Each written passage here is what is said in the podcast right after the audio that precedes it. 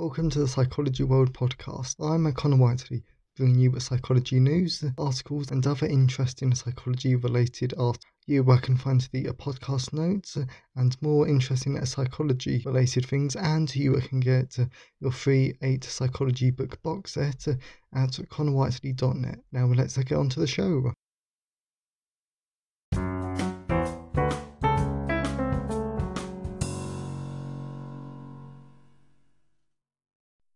Hi everyone, and welcome to episode 148 of the Psychology World podcast with me, Connor Whiteley. And today's episode is on the psychology of voting part 2.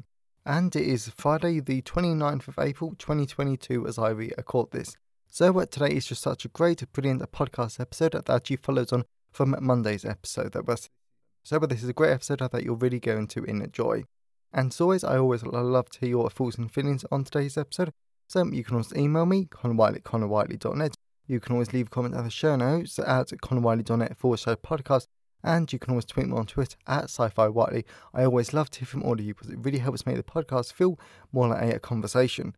And today's episode has been sponsored by Social Psychology, a guide to social and cultural psychology, a third edition. So this is an absolutely brilliant sponsor for today's episode uh, because, uh, because as you'll see from the content part of uh, today's episode, a lot of our political psychology is based on social psychology topics, like how do our groups work, how does our own like, individual self uh, psychology work there. So there's just so much great content in it, and this really great, really easy to understand book that you will love. So that is Social Psychology, a guide to social and cultural psychology, third edition, available from all major ebook retailers, and you can order the paperback and the hardback version from Amazon, your local bookstore, and local library if you request it. But if you didn't want to buy a book, but you still wanted to give the podcast a bit like um, one-time support, then uh, please uh, check out. Then uh, you can buy me a coffee at buymeacoffee.com forward slash Connor Whiteley. So we're moving on to the content part of today's episode. Though. So we're going to be looking at psychology of voting in part two. And on the day of this podcast episode that goes out, there were local elections here in like the UK, form local councils and just like other stuff. And because there's no local elections here, here though, like I actually don't know too much about them like this year. But I still really want to continue but if I look at factors, factors that can influence how we decide to vote. So let's look at these final three factors. But before we dive into these three factors, I want to mention that, like always, I do not use these episodes to voice my own politics, as well as, and I also want to mention that the scandal section of this uh, podcast episode uh, does actually help to address lots of uh, political misconceptions and myths. However, Personally, when I found out that this was a factor that can affect how people attend to vote, I was a bit sceptical because whilst a lot of political psychology and psychology as a whole research is a correlation, and what we cannot get cause and effect from these studies. Studies and sometimes I feel like these factors are a bit too out there. There, which is what I'm not mentioning two other factors that I researched. However, there's evidence from the US in Gomez, Hansford, and Kans 2007. And I should also just like mention though that like Monday's a podcast episode episode and because there are so many references in like today's a podcast episode episode though like if you were go to connorwhiteley.net forward slash podcast find episode 148 and then the references will be there in that case you wanted to look at these studies for yourself. But instead I'm just going to like um read it like I did um on Monday's episode like Spain from a study in 2014, and then the Netherlands, as found in a study in 2012, that suggest that the weather can really impact how well we vote. For example, those same studies found that for each inch of rainfall there is on election day, the election turnout decreases by 1%. On the other hand, in a sunny weather and higher temperatures, this leads to election turnout to increase, as well as this was found in more places, but not Sweden, and that was from a study in 2014.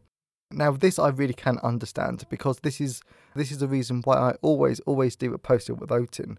Because no one wants to go out when it's raining, and unless you're like a die-hard voter, where you have to vote to know no matter what, which I like sort of am, then rain might be the perfect excuse if you were not to go out. Personally, I think everyone should should go out to vote, but that's just my opinion. In addition, if we apply this to real life, then, this is probably why the vast majority of elections are in the spring or summer, because the weather is better and people are much more likely to turn out. Finally, some really interesting results or poor weather effects can be found from a study from 2013, who were found that when the weather is poorer, people are much more less likely to vote for riskier candidates. So, therefore, as I mentioned before, yes, most of the research is a correlational, but it still makes for really interesting reading. Negative campaigns and political adverts. With adverts of any type being a persuasion attempt, there is a lot of uh, other research in uh, social psychology on this area. As a result, we know a lot about how to make an effective advert and definitely not what to do. But how do you create an effective political advert for people? This is even more important to consider because political campaigns spend massive amounts of money on uh, TV advertising. And to be honest, whilst most of that money is now being spent on social media advertising, TV advertising still plays an, an important role. Since a study from 2011 found that TV advertising has a strong effect on voting preferences for people, but this was like short-lived, as well as adverts with moody lighting and uh, the music are much more effective and engaging and persuading people. However, when it comes to negative campaigns which focuses on attacking the opposition, in uh, theory, this sounds like a great tactic because it surely shows that you're the strong leader that is proving how weak, pathetic, and terrible the opposition is.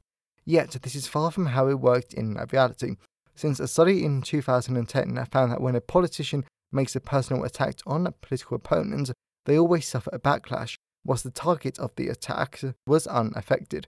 But this is only explicitly though, since in reality it turns out that in the subconscious attitudes of the voter, the target of the attack did suffer because of the attack as it did the attacker, so no one wins there. Well, but both the attacker and the attackee, I don't know if I don't know if that's a real word, they both suffer.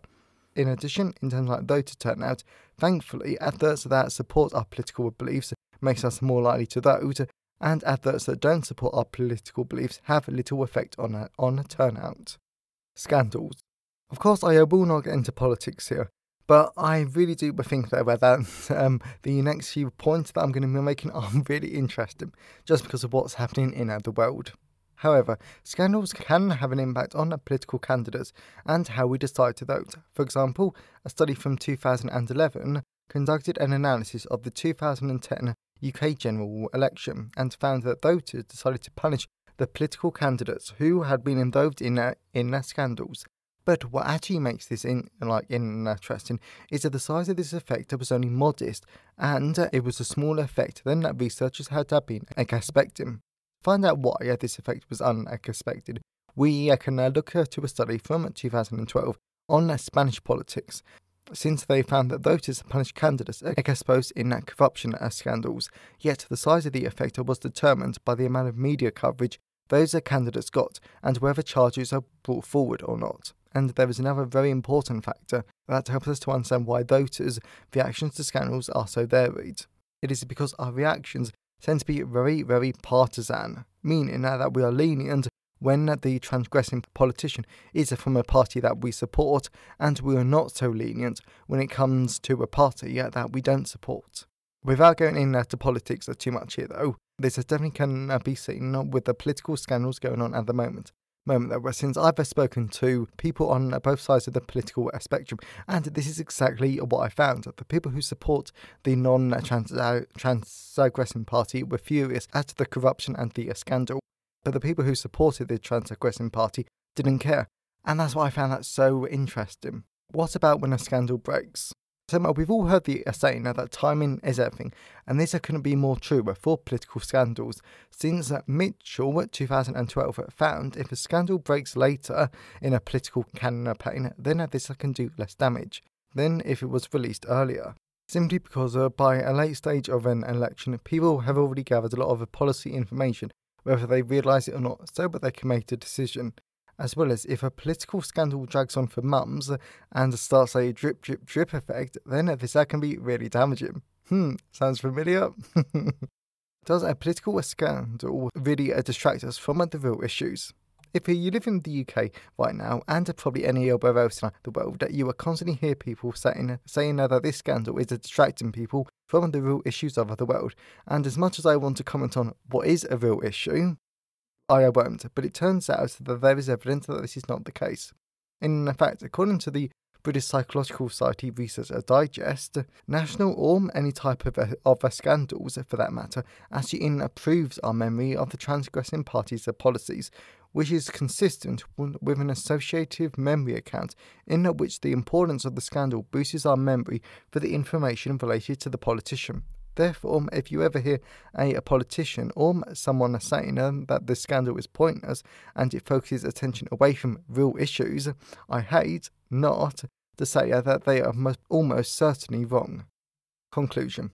At the end of these are two posts on those in psychology and why are we those, that I have really enjoyed them because I had two aims that I now realise when it came to them. I really wanted to find out why are people behave as they do when it comes to voting, and I think that we can all admit that some of these findings have been fascinating. Others were just wacky. Yet I also wanted to uh, disapprove some of the myths about politics, since that is one of the reasons why I love forensic uh, psychology uh, so much, because that area of uh, psychology has allowed me to understand what is actually going on when it comes to treatment, in imprisonment, and criminal behaviour, instead of what the media and the politicians report on, which isn't always exactly what's going on. So I wanted to try and improve my own understanding of this when it comes to uh, politics. I really enjoy this, and hopefully you did too. So as I already sort of like um, just said that, but I really did enjoy this, and hopefully you did too. So if you know someone who would enjoy today's episode, then uh, please share it with them. I'm always really grateful when you wonderful people help us spread the word eh, about the podcast. And if you want to learn more, then uh, please check out Social work Psychology, a guide to a social and a cultural work psychology, available in all of the usual places. But if you do want to buy a book, I'd be so willing to give the podcast a bit like one-time support, then please just check out buymeacoffee.com forward slash Con Whiteley. So have a great day, everyone, and I'll see you next time.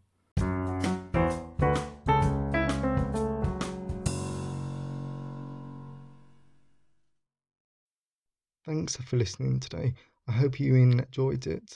If you want to see the show notes, then please go to connorwhiteley.net. And if you want a free 8 book psychology box set, then uh, please go to connorwhiteley.net. Have a great day, and I'll see you next time.